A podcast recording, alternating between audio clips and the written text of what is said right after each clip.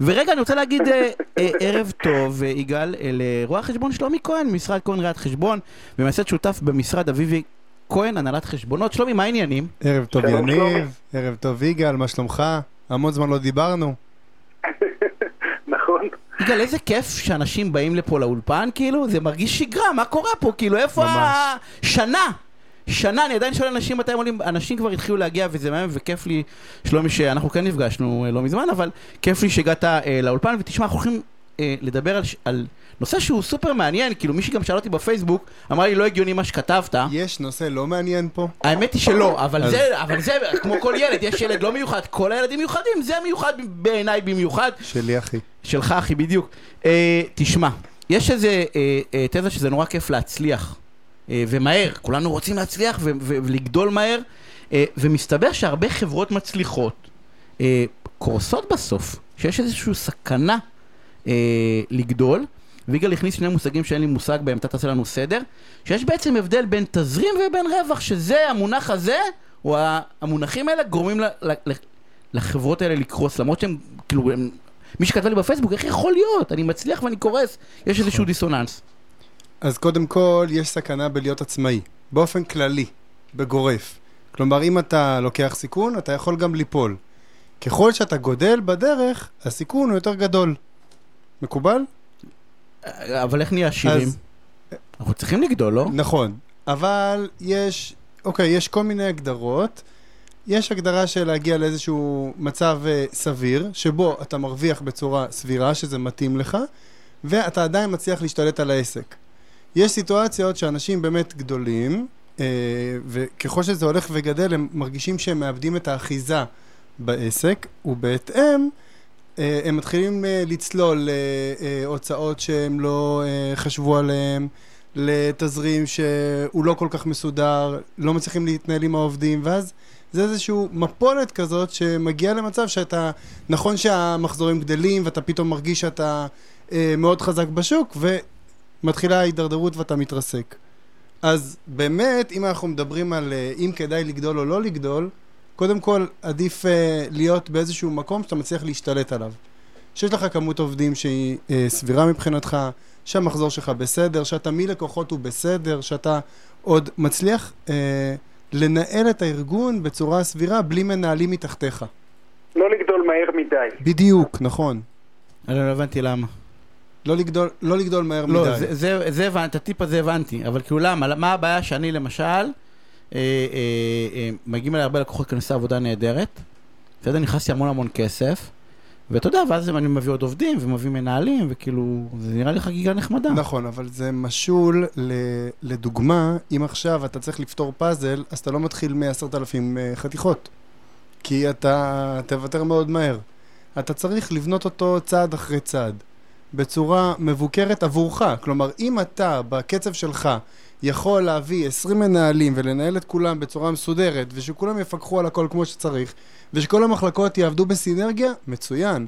אבל אם לא, אז רגע, בוא נעשה את זה שלב אחרי שלב. תביא עובד, תנהל אותו, תביא עוד עובד, תנהל אותו. תביא מנהל, תנהל את המנהל, שינהל את העובדים. כן, ובדרך כלל מה ששלומי אומר נכון, יניב, זה הוא לא נותן את החריג. זאת אומרת, בדרך כלל אתה לא נהפך ממנהל דגול של עובד אחד למנהל דגול של עשרת אלפים עובדים תוך שבוע. זה בדרך כלל לוקח זמן לבנות את רומא. נכון. ו- ואתה יודע, בבנק שהייתי, רוב החובות הבעייתיים, כלומר החברות שקרסו, היו חברות שהצליחו. לא אלה שהיו דרדלה, ורוב אלה היו אלה שגדלו מהר מדי, אבל באיזשהו שלב בסוף להשתלט על העסק.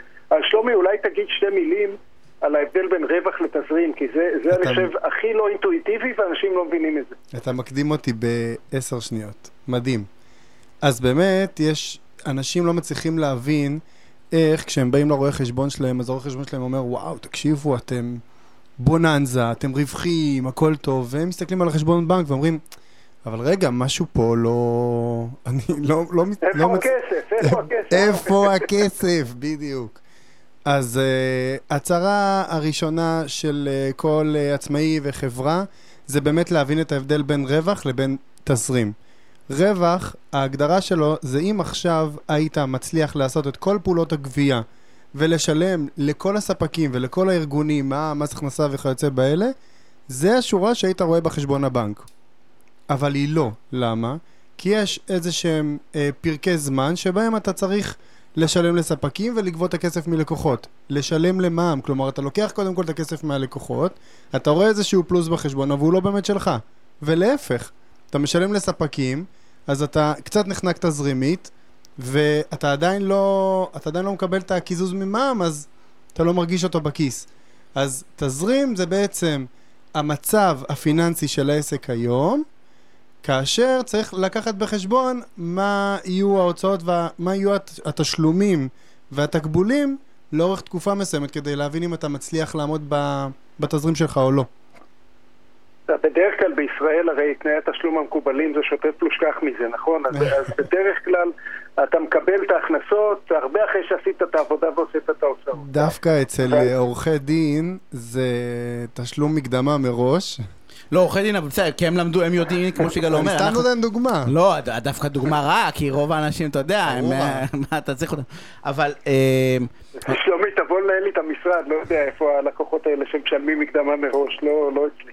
רגע, אז אני רוצה רגע לה- להבין משהו. יכול להיות סיטואציה שבה אני בעצם מרוויח הרבה כסף, אבל אני בסוף אפשוט את הרגל? אמת. אבל. אבל לא במאה אחוז, הרווח לא, אם עכשיו אתה מרוויח 10 מיליון בחודש, סביר להניח שלא תפשוט את הרגל, אבל אם הרווח הוא לא מספיק אה, סביר בשביל להחזיק את העסק תזרימית, כן, יכול להיות מצב שהעסק יגיע לחדלות פירעון. מונח מקצועי בואו בוא שלנו. נחבר את שני הדברים ששלומי לימד אותנו. אה, עסק אה, צריך הון אה, כי הכסף מהלקוחות מגיע מאוחר. עסק שצומח וגדל ומצליח צריך עוד יותר הון כי הוא גדל וצמח, אז נכון. יותר כסף מהלקוחות נכון, יגיע הוא מאוחר. קודם כל, הוא קודם ו- כל משלם, אתה צודק. ולכן שלומי אומר, קודם כל עסק שגדל וצמח לא בטוח שהוא מרוויח, כי לא בטוח שהמנהל אה, מצליח להשתלט על, על, על כל הפינות. אבל אחר כך גם אם הוא גדל ומצליח ואין, המנהל משתלט פיקס, עדיין יש לו בעיית תזרים מאוד גדולה. ולכן אנחנו רואים את המצב המוזר שרוב החברות שקורסות, קורסות בגלל שהם גדלו מהר מדי. אה, ניהלו לא כמו שצריך, התזרים נכון. הרג אותם, אז אה, אה, או איך- אומרים? או פרויקטים הפסדיים. יש הרבה חברות מצוינות בשוק שנכנסות לפרויקטים שהם לא נכונים עבורם, שהם גדולים עליהם מעל הפופיק, משקיעים בהם את ההון שלהם ולא משאירים תזרים בצד לפעילות לא- השוטפת. זה אותו תזרים. זאת אותה סוגיית, הכל- בסוף זה בתזרים. נכון. ובעצם זה מעלה, יגאל, אני לא, אני, אני לא יודע אם אתה זה, אבל בזמן הקורונה, במענקים, היה בכל השיח של הפורום של העצמאים, שנורא כעסו, כי אמרו, רגע, מה זאת אומרת? הכסף? לא, על, על המע"מ. אנשים חיים מהמע"מ.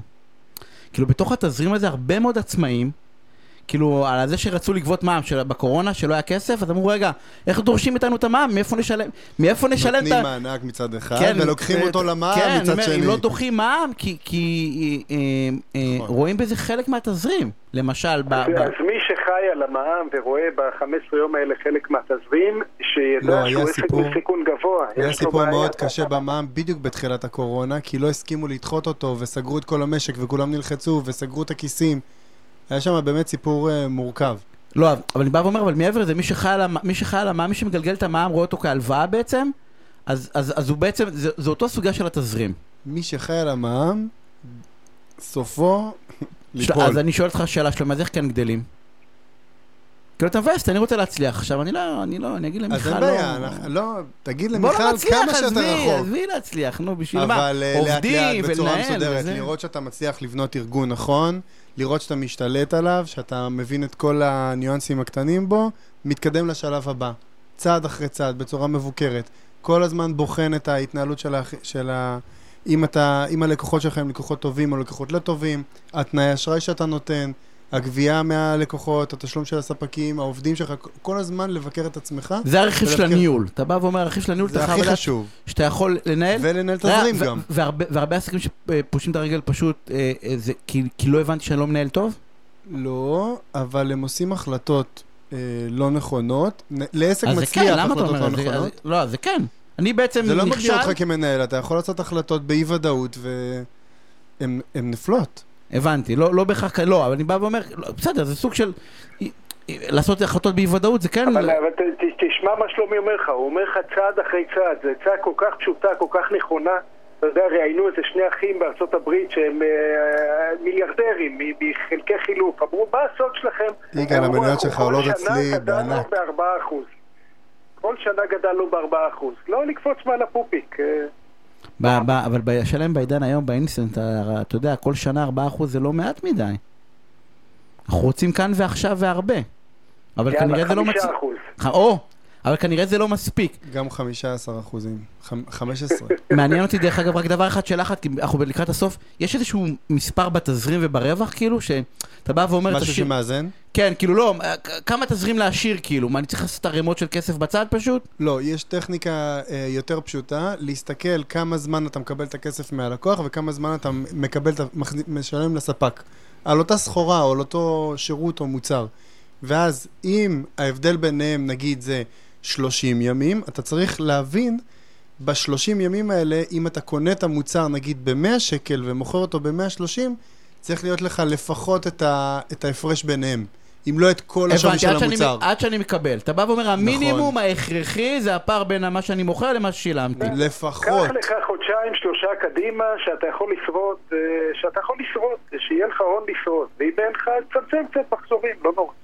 אה, טוב, שלומי, אני רוצה להודות לך, רואה חשבון שלומי כהן, אמרו לי שצריך לחזור על השם בסוף הפינה, זה היה טיפ נהדר, אז תודה לאייל על הטיפ הזה. אז שלומי, תודה רבה וכיף שבאת. תודה רבה לך. ואנחנו אה, נתראה פה בעוד שבועיים, אנחנו רוצים הפסקת פרסומות, ואנחנו אה, כבר חוזרים. תוכנית הסכסוכים של רדיו תל אביב, בהגשת עורך הדין יניב שוורצמן ועורך הדין יגאל בורוכובסקי.